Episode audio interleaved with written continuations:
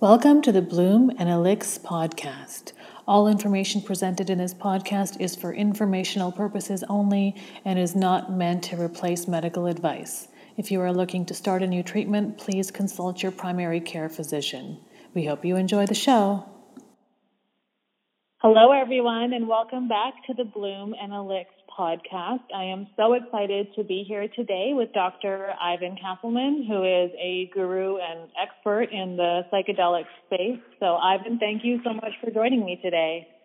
Thank you so much for having me, Natasha. And you are based in Vancouver, I believe? That is correct. Yep. So why don't you start by telling me a little bit about yourself and, and some of the work you've done? Because I know you also come from the cannabis industry, so you have a pretty varied background. So I'd love to hear a little bit more about how you got your start in both cannabis and psychedelics. Absolutely. Uh, so yeah, Dr. Ivan Casselman. So I do have a PhD in plant science, and um, that's that's probably the the the container for most of my you know passion and study and and, and focus over the last 20 years. Um, I started studying psychedelics, um, about, yeah, about 20 years ago. Um, started more on the experiential side of the um, of, of, the research, and then um, in uh, 2008, I, I, went to the UK um, and I did uh, two master's degrees at, in the UK um, in psychedelic medicine. So I studied a plant called Salvia divinorum, and then um, and then after that, I, I moved to Australia to do a PhD, um, also in, in plant science. I studied uh, salvia uh, in Australia as well, and so that sort of uh, very brief uh, description of how I got into psychedelics. Um, as far as cannabis goes, uh, it's a little bit earlier. I'm, I'm, the third generation of my family to work in the cannabis industry in BC. Um, so when I finished my PhD and I came back to Canada, I, um, I dove into the legal industry because uh, at the time um, the the medical thing had, had really started to pick up and mm-hmm. um, and and the uh, the writing was on the wall for the recreationals. So um, it sort of seemed to be the right place, the right time for uh, cannabis. Um, and then you know, fast forward to, to the end of 2019, um, and and we started uh, a project um, which became a company called Havn. Um, that uh, that sort of seemed like the right place and the right time too. But uh, honestly, I've been waiting very patiently for the psychedelic industry to get around to the point where we can start working on you know creating those those types of medicines legally. So I'm I'm super excited to be where I am now, uh, but there's still lots of work to do. Well, so 20 years doing research in plant medicine. I mean, I'm, I'm sure there's not a lot of us who have had that sort of track record in this space. So just to go back to one of the things you said, so what is salvia? Uh, yes, Salvia divinorum is a uh, it's a psychedelic plant from Mexico. Um, it's traditionally used by the Mazatec in Mexico. Uh, it's a short-acting hallucinogen. It's very very unique in that um, the active um, compound that that makes you hallucinate is not an alkaloid, but it's a diterpene. And as far as I know, it's the only known um, psychedelic diterpene um, that's that's found in the plant kingdom. So, uh, super, very very interesting plant. Um, and I chose I chose to study salvia because um, at the time in the UK and in Australia, um, the laws um, allowed for um, me to grow and, and study it without too many, too much paperwork and restrictions. Whereas something like you know cannabis or other other psychedelic plants did require a, a large um, number of permissions and lots of paperwork and all that kind of stuff from governments and universities and all that kind of stuff. So just kind of if you're working too hard on that, it, you just don't end up getting to do the research. Right. Yeah. And so, um, when you look at the whole psychedelics sort of space in the industry, like one of the words that I keep hearing over and over again is like healing and healing trauma. And then is is that where you think the best usage of psychedelics is because um, you know like with cannabis again it has so many varied uses on the the medical mm-hmm. side the wellness side the recreational side but with psychedelics i just constantly keep hearing about healing healing healing. Uh, so what are your thoughts on that? Yeah absolutely. I think you know there's there's very clear indications that psychedelics uh, help people heal full stop. And and that's one of the things that really really interests me about this subject. Um, you know one of my you know, uh, something that drives me is is that I want I want to maximize the help that I can give to people, and and and that's one of the things that I'm I'm really interested in as far as psychedelics go. Um, currently, when we talk about mental health, uh, the the treatments available for mental health, uh, especially when we when we talk about sort of pharmaceuticals or, or, or those kind of treatments, they they work, but they don't work very well. And mm-hmm. oftentimes, what, what they work just enough that you have to have one, and then you have to have another to counteract the side effects, and you have to have another to you know help with the other one you're taking, and, and so you end up on these these crazy cocktails of pharmaceuticals that that only do a, a mediocre job. Where you know there's there's plenty of case reports and anecdotal evidence that that shows psychedelics can have a dramatic impact on people's mental health in in one or, or two sessions, you know, uh, providing providing they're doing it in, in conjunction with a uh, with a practitioner or, or some sort of healing methodology. So one of the things I've been having a lot of conversations about this with a lot of friends, um, and you know, like myself, I'm on SSRIs. Um, luckily, just one medication compared to a number mm-hmm. of medications. But one of the people I was talking to just yesterday was like, you know, I really want to get off of these pills. Like, I know they're not good for me. I still feel some side effects from them, and I want to use um, psilocybin to help me get off of them. So they're looking at almost doing like a replacement therapy. And, and again, we're not providing uh, medical advice here, but is, no. do you think there's a, a place for people to use something like psilocybin or another psychedelic to help get off of an SSRI because anyone who's anyone who knows about antidepressants and has tried to get off of them knows it's like a grueling um, time of your life. Like it's not fun. Yeah, and I and I've I've had convers- very similar conversations with people. You know, um, people, I think as as our society, the conversation around plant medicine progresses in our society, we are starting to see people realize that you know just eating pharmaceuticals all day long is not the you know the path forward, and and uh, you know more and more people are becoming interested in uh, using plant or or in this case fungus therapy now, as far as using psychedelics to get off SSRIs, that's that's that's a difficult realm, um, and I'm, I'm not uh, I'm not a medical doctor, so I'm I, I wouldn't want to yeah I, again wouldn't want to um, dole out medical advice. I think that there's definitely a very good use case to um, for people to you know explore that situation. Um, I know for myself, um, I've been microdosing um, for about 10 years now, and um, you know, I, understanding that, you know, a large threshold dose of psychedelics is very, very healing. But at the same time, if you want that just sort of like that nice uh, daily dose to to keep that mental health nice and level, um, I think that you know microdosing. There's definitely a case to be made for people who are on SSRIs to you know use um, you know maybe a microdosing protocol to help them wean off um, off of that. Yeah, like it makes me think a lot about um with cannabis and there was sort of like the opioid replacement therapy, like you could use mm. cannabis to wean off of opioids. And I know you can't like replace one protocol with the other, but it certainly made me think of like the possibilities around that. So I think a lot of people are excited to see what could happen in the psychedelic space. But when we look at cannabis and psychedelics, um, and something I've always thought of is that the learning curve just seems to be so much steeper in the psychedelic space than with cannabis. And it, what do you think of? Is that something you agree with? Like, do you think that in terms of the general population, there's still a lot more education that needs to be done? Yes, absolutely. Um, there's the, the conversations that we, we we've been having in the cannabis realm for the last decade. Um, you know, uh, society is getting a very um, you know, a deeper understanding of the plant, deeper understanding of, you know, the medical benefits of, of, of cannabis. And we're starting to see more and more differentiated products. So people can enter into that space, whether it's, you know, medicinal or, or they just, you know, they want to relax or whatever. Um, whereas, you know, with psychedelics, the, the conversation really has just begun.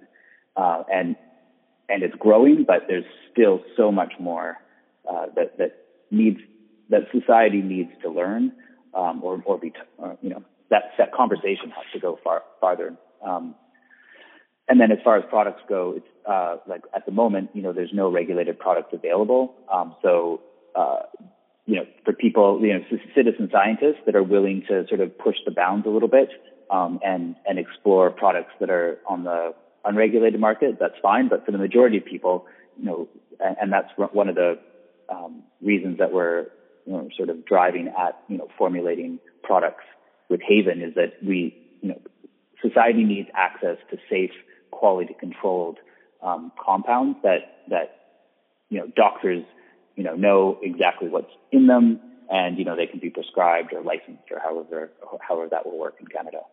Mm-hmm. And so, I, yeah, I wanted to. I'm glad you brought up Havn. I wanted to shift gears and talk a little bit about mm-hmm. Havn. So I know what Havn is. So why don't you tell mm-hmm. the audience, like, what is Havn and what was the the impetus behind creating this company? Yeah. So, well, I mean, the impetus behind creating the company is to maximize the help that we can we can give to people, and you know, the entire team at Havn recognizes that um, psychedelics, and in particular, you know, psilocybin mushrooms and psilocybin, um, have a, a, huge potential to help um, a, a, lot of people with um, a, a, variety of different ailments. Um, Havn is a biotech uh, biotech company, and we are focused on you know unlocking human potential. Mm-hmm. So um, that that so if you take a look at mental health and and you take a look at it as a spectrum, um, you know, one end of the spectrum, we have, you know, depression and PTSD and, and, you know, and, and some very, um, difficult mental health issues to, um, to work with. And, uh, you know, based on the research and, you know, lots of, lots of case studies and anecdotal reports, we understand that, you know, that psilocybin and other psychedelics can be used with, you know, people with PTSD and depression to bring them up to a baseline. Um, and then the question then is, when you've got somebody up to baseline, you know, what is the potential of psychedelics to create, you know, I guess, uh, you know, performance and, you know, how, how can we help people, you know, thrive and expand and grow in our society, you know, once the, that, that mental health has been dealt with. And so I've noticed like Havn is also beyond the psychedelic side. You guys are also looking a lot at functional mushrooms. And Absolutely. so, uh, functional mushrooms are the ones that we can buy legally. You know, yep. uh, the lion's mane, the chaga, um, at the grocery store, the supplement store. And so, what is the junction between functional mushrooms and psychedelics, and how do they complement each other? Well, yeah, we we chose to uh, start our product line with um, re- you know regulated uh, mushrooms and, and other compound or other plants that we can use. Uh, I, I think when we look back at the cannabis industry, a lot of the a lot of what happened was that um, you know, people or companies um, formed, they built built out their uh, their facilities, and then they kind of waited around for licensing. And there's yeah. a big lag time between uh, when a facility was built out and the revenue. Um, so we're really trying hard to incorporate some of these lessons that we've learned in the cannabis industry into um, into Havn. And so one of them is to to make sure that you know we're creating a you know a solid foundation for revenue generation. You know those fundamentals of a company. Now, as far as where psychedelics and and other mushrooms sort of intersect, I think um, along with the, the, the societal conversation about psychedelics and plant medicine, uh, what I've I've really noticed in the last couple of years is that people are are really recognizing the potential of mushrooms and the medicinal effects of them. And so I don't, you know, yes, we are very interested in Psilocybe mushrooms and psilocybin, but I, I think our the interest at Havn goes much beyond just you know one fungus. And mm. what we're really interested in exploring is what the synergy between those uh, the you know the functional mushrooms, the medicinal mushrooms like lion's mane and reishi, and the psilocybin, um, and and what happens when we, we start to combine them in meaningful ways. Right. And so your position title at Havn is Chief Psychedelic Officer. Yes, that so is correct. It's probably the coolest job title I've ever heard. So why don't you Thank tell you. me what like what does that mean? Like, are you I mean, I'm not imagining you just doing psychedelics all day and then telling people how you feel. So what is the job title actually encompass?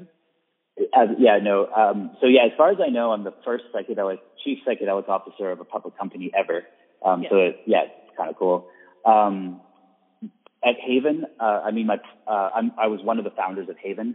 Uh, so uh, came together in uh, in January with a with a very uh, amazing team of people, um, and we yeah we did did the uh, the business building thing and, and and got things up and running. So early days it was you know business development and um, you know investor calls and um, all sorts of things. Um, now that we're public and now that we're functioning as a, uh, you know, as an operational company, um, my focus is primarily on um, the methodology that Havn will use to uh, grow uh, um, psilocybin mushrooms.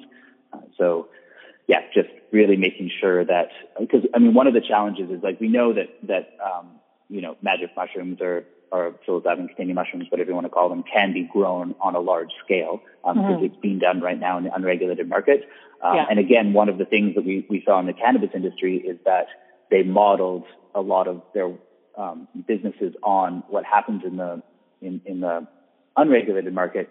But when you move over to the regulated market, there's a lot of there's a lot more paperwork. There's a lot more you know uh, quality control, and um, there's just a lot more considerations, um, and it becomes you know you you can't do things as fast.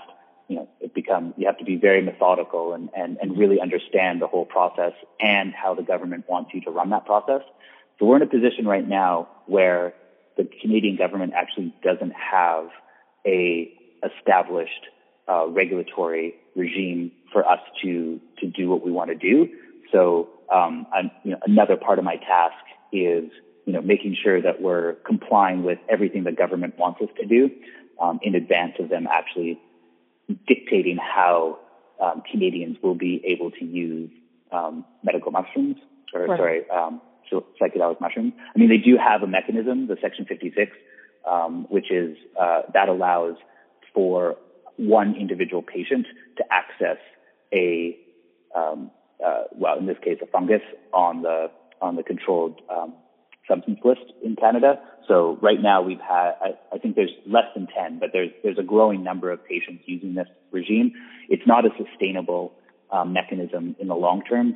Uh, you know, once once it yeah. gets beyond, you know, I don't know, 500 or 1,000 patients, um, you know, at, at that point, hopefully it'll trigger the government into considering, you know, exactly how they want to, um, you know, how they, how they want to deal with um, um, like psychedelic mushrooms or, or psychedelic therapy in, in general. Right, and so I'm glad you brought up Section 56. So you know, people are hearing in the news that there are certain people and like patients who have been allowed to use psychedelics. So could you maybe walk us as lay people through that? Like, what does that mean? How yeah. does someone achieve that? And and is you know, again, I mean, like you said, that's not sustainable. We need to move towards a broader strategy so that more people can access it. But what does it look like right now for those few people? Um, so yeah, the Section 56 is yeah, it's a mechanism that the Health Canada has, and there's there's a few different um, types of Section 56 sixes you can get. So Havn actually has a Section 56, but our Section 56 is research. So mm-hmm. we're going to use it to develop quality control methods and standardization um, for um, psilocybin mushrooms and psilocybin. Uh, so, but the Section 56 also covers patients. So it's a mechanism for the Minister of Health to uh, say, okay, well, we don't have a law pertaining to this certain compound right now, but we understand that it does have medical value. So uh, the, the minister can give special permission to an individual to use that medicine. So right now, um, uh, TheraPsil has helped uh, a number of patients. Uh, I think the majority of them to date have been um, they're they're in some sort of end of life um, situation. Uh, so, um, which yeah, and and and it's it's an incredible thing that the government has recognized that you know these these people are dying and there's a medicine that that can help them. You know, I guess not well, I guess feel better about it. I, I, I don't exactly know how to describe it. But, it's hard. Um, it's hard word. it, yeah, yeah, but um, I, I like I really commend Health Canada and and the the minister for uh, starting to allow um, these people to use um, psilocybin mushrooms. Uh, now there's there's some there's some problems with it because it allows them to use the mushrooms, but it has no mechanism for supply. Right. So at yeah, the moment, yeah, one of the patients um, that the TheraPsil um, uh, got a, um, uh, a Section 56 for uh, is supplying the other patients at the moment.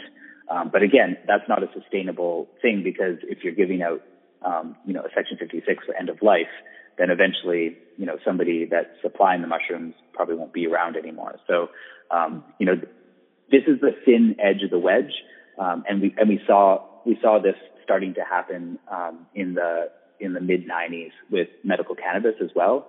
Um, and, and, you know, Canada has a, a, very good track record. We were the first country in the world to have a medical cannabis, a, a federal medical cannabis system.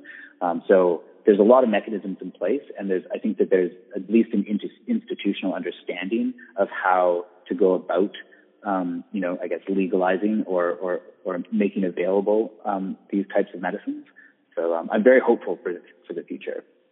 Do you think anyone there would ever be able to be a case made for someone who wasn't at end of life but was struggling with really bad anxiety or depression to be able to use uh, psilocybin for their own treatment, or do you think we're not quite there yet? Actually, I believe that last week the there was the first Section 56 granted for a non end of life patient. Um, I believe they had a type of cancer. So, so the, the there is those steps are slowly being taken. Um, we've yet, and, and all, to date, um, I think the, the Section 56 um, exemptions all um, consider, you know, mental health as a major component of the of the treatment. So um, I, you know, I, again, I'm, I'm very hopeful of the future. We have we have some, you know, some work to do to to get it to where, say, medical cannabis is now in Canada, but mm-hmm. um, yeah, it's it's it's it's moving in the right direction. So last night, you I think it was yesterday, you posted something on Instagram where you sort of referred to to raves and, and other environments where people use psychedelics, um, and you talked about how psychedelics are intuitive medicine, and I and correct me if I'm wrong, but don't need to be you know something that's done on a therapist's couch um, as how we see conventional therapy and conventional healing. And so could you maybe walk me through, because I've learned a lot about set and setting just through a lot of the other interviews I've done. So with mm-hmm. set and setting, um, you know, how does it link in with psychedelics and how is it different from how people have viewed conventional healing and therapy? Yeah, so um, yeah, I'm, I'm, I'm a very big advocate of the fact that, that psychedelics are intuitive medicine. And uh, if you, uh, yeah, put yourself in the right set and setting, um, so, you know, you're in the right location, um, you're in the right state of mind, you're with the right people, uh, that if you are able to kind of get out of your own way and really focus in on what the medicine is trying to teach you, then that will be your that that'll maximize your learning or your healing or or whatever modality that you're you're um, sort of going going for. Um, I, I typically view you know uh, the psychedelic experience in three components. So you've got the, the therapeutic and the healing, you've got the spiritual, and then you've got a free, more of a free form experience. And all of them are very, very valuable. Um, and, and each individual typically would seek out, you know, the type of experience that's going to be most beneficial for them. Um, I, and, and I, I don't want to downplay the importance of the, you know, a, a therapeutic regime um, with with psychedelics. There's a lot of incredible practitioners out there, and they, they they help a lot of people. Mm-hmm. What I sort of advocate is that it's not the only way, um, and and sometimes you know having a compound and and putting yourself maybe in a in a in a situation where you're, you know, in nature or, or something like that and, and just really tune into the medicine and, and, and, and really allow for it to teach you. Um, you know, that, that can be very, very beneficial as well. Um, at, at the end of the day, no matter what psychedelic experience you have, you know, the greatest learning and, and the, the most important part of the experience is when the psychedelic or the hallucinogen, sorry, the hallucinations are over and you sort of, you're, you're, you're back down to baseline you've got to start integrating. You've got to start looking back on the experience, understanding, you know, the lessons that you've learned, you know, the things that came up. Um, and, and, you know, that's, you know, that, that's the intuitive part of the medicine, right? Like it, what, what it brings up for you during your experience, uh, you, you really want to pay attention to because those are the, the really key learning lessons that if you integrate those into your life, then you heal and you grow and, you know, you, uh, you get to, uh, you know, yeah, get on to the next thing. Right, work on the healing part. Yeah. So if if I gave you a crystal ball and you could look into the future and tell me what's going to happen with psychedelics, what would what does the future landscape look like? I love this question. Um, okay, so I'm, I'm going I'm to start with just a very, you know, well, basically, I'm going to start with the hypothesis that that we built um, the the idea for Havn around, um, mm-hmm. and that hypothesis is within the next three to five years, we expect the Canadian government to have uh, a regulatory mechanism for people to access, um, at the very least, psilocybin-containing um, treatments, uh, and you know, and and whether whether that's um, uh, prescribed or licensed by a medical doctor or a psychiatrist or you know, the, but people sh- people will have access very similar to how we had access to medical cannabis um, in the early 2000s. Okay. So and and at, at the the societal conversation, um, the conversation at Havn uh, right now really focuses in on the medical side of things because that's where the that's where the conversation is at the moment, and and that's where we're really focused. So if we take a look at uh, what I personally foresee the future to be, um, and then this is well beyond that five-year time horizon. Um, really, what I would I would like to see is the government recognize our cognitive sovereignty, which means that at, at that point, uh, not only recognize our cognitive sovereignty, but, but create mechanisms for any adult in society to um, you know, facilitate a psychedelic experience as they see fit. If they want to go into a psychedelic dispensary and then take that to a practitioner, awesome. If they want to um, go to the same um, dispensary and go into nature and, and have a free-form experience, awesome as well. Um, I, yeah, I just really like the, the government to, uh, you know, to, to not restrict us on this because right. I think that if we give, if we maximize the access of, of society to psychedelics, our society will grow and benefit in, in very, very positive ways. And, and I like how you call it cognitive sovereignty. I've never heard that term before, but it makes so much sense to me. And I and, and it sort of like was that missing piece when I because I kept thinking like how do we want this to look? Because with cannabis, um, you know, we medical was sort of the anchor to allow recreational to become a thing. Um, mm-hmm. and, and for me, I've always said this: like the the biggest place where people are using cannabis is for wellness. Like it's not necessarily just rec or just medical, it's wellness. Like for me, I use cannabis for sleep and sex, and those two things might be medical, but really aren't. Um, so they fall in that wellness space. So I think that cognitive sovereignty sort of falls into that same like big space in the middle where we're allowed to, you know, figure out our own healing journey. Because I think even the times we're in right now, we're showing there's a lot of healing that needs to be done, and we you know, need to take lead of that as as, as people. Absolutely, yeah, and and I really like uh, your perspective on on how cannabis is is, is wellness. I think uh, you know allopathic medicine uh, very much focuses on you're sick, you know, we we we battle against that sickness until you're better again. Um, I, you know, I, I imagine you um, you probably resonate a little bit more with a like a little bit more of an Eastern philosophy where yeah. you know health is about maintaining good health, and then you know you know fix, you know you got to fix it when you're sick, but really the your your focus is to maintain your health, and um, and yeah, psychedelics and cannabis both can play a key role in people maintaining their health. Um, so I think that, um, yeah, I, uh, the, the societal conversation needs to progress on that um, a lot mm-hmm. more. But I think that you know people are starting to understand. And I mean, uh, let's let's be honest. 2020 has has been a bit of a crazy year. just a little. just a little. Just a little. And there's no. I, I don't think it's an accident that you know we've also seen the rise of the psychedelic industry this year you know, when it's one of those things when the the um, the student is ready, the teacher will appear. Well, and um, and it's like I'm going to sound a little woohoo here, but you know, like astrologically speaking, in 2019, we all knew if you were into astrology that 2020 was supposed to be the year of systems crumbling and a new world sort of emerging. And I think psychedelics are like a key facet of that new world that is emerging. Um, but I'm also happy that we've been talking about wellness because that sort of brings me um, to our to my last question for you. Because you know, to me, wellness is so much more than just the absence of illness. And in my own background is in primary health care. And so, you know, that's where you're just treating illness, treating illness, and that's all you're worried about. Um, so, mm-hmm. you know, wellness is so much more than that. So just to finish off our, our interview, what does wellness mean to you and how do you attain your own state of wellness? Well, I was finishing off with a, with a really hard question. Yeah. um, yeah, I like it. I like hard questions. Yeah, wellness for me, I, it's, it's really hard to put into words.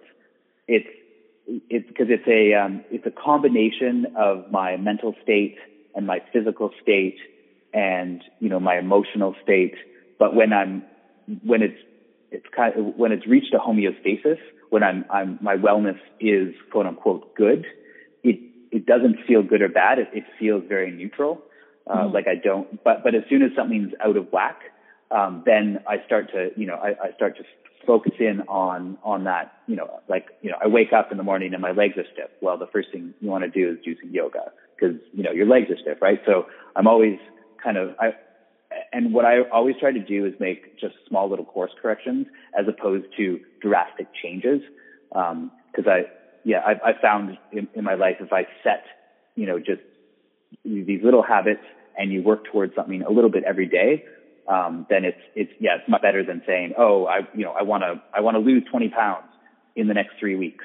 Because um, that then then then you dive into a, like a very what I I feel sort of like an unhealthy cycle to get healthy and and and you know the the whole the, there's a in, in North America the the gym mentality like no pain no gain you know you want to always be pushing and and you know you want to hurt after your workout and stuff like that um, I uh, I I've been studying uh, yoga for a long, long time. Um, mm. And, um, and, you know, one of the principles is ahimsa, which is nonviolence. Um, so that's, that sort of, I, I guess, creates a cornerstone of my, my wellness regime is just making sure that, you know, I'm being kind and nice to myself. Um, now, as far as maintaining that goes, I, um, I do use cannabis.